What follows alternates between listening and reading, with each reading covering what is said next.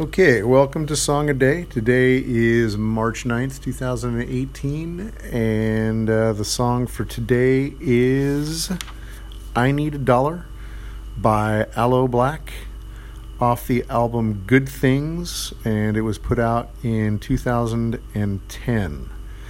Um, really not a whole lot to say about this song. It's uh, it's pretty fucking awesome. The cool thing to me is that this is a really great modern R and B uh, song, and um, most R and B of today um, just it doesn't have the snap and the panache that you get from this particular song off of this album. And the whole album is really good. Uh, but I think that this is a, a, a really good track to, to go with for the song of the day. And here you go.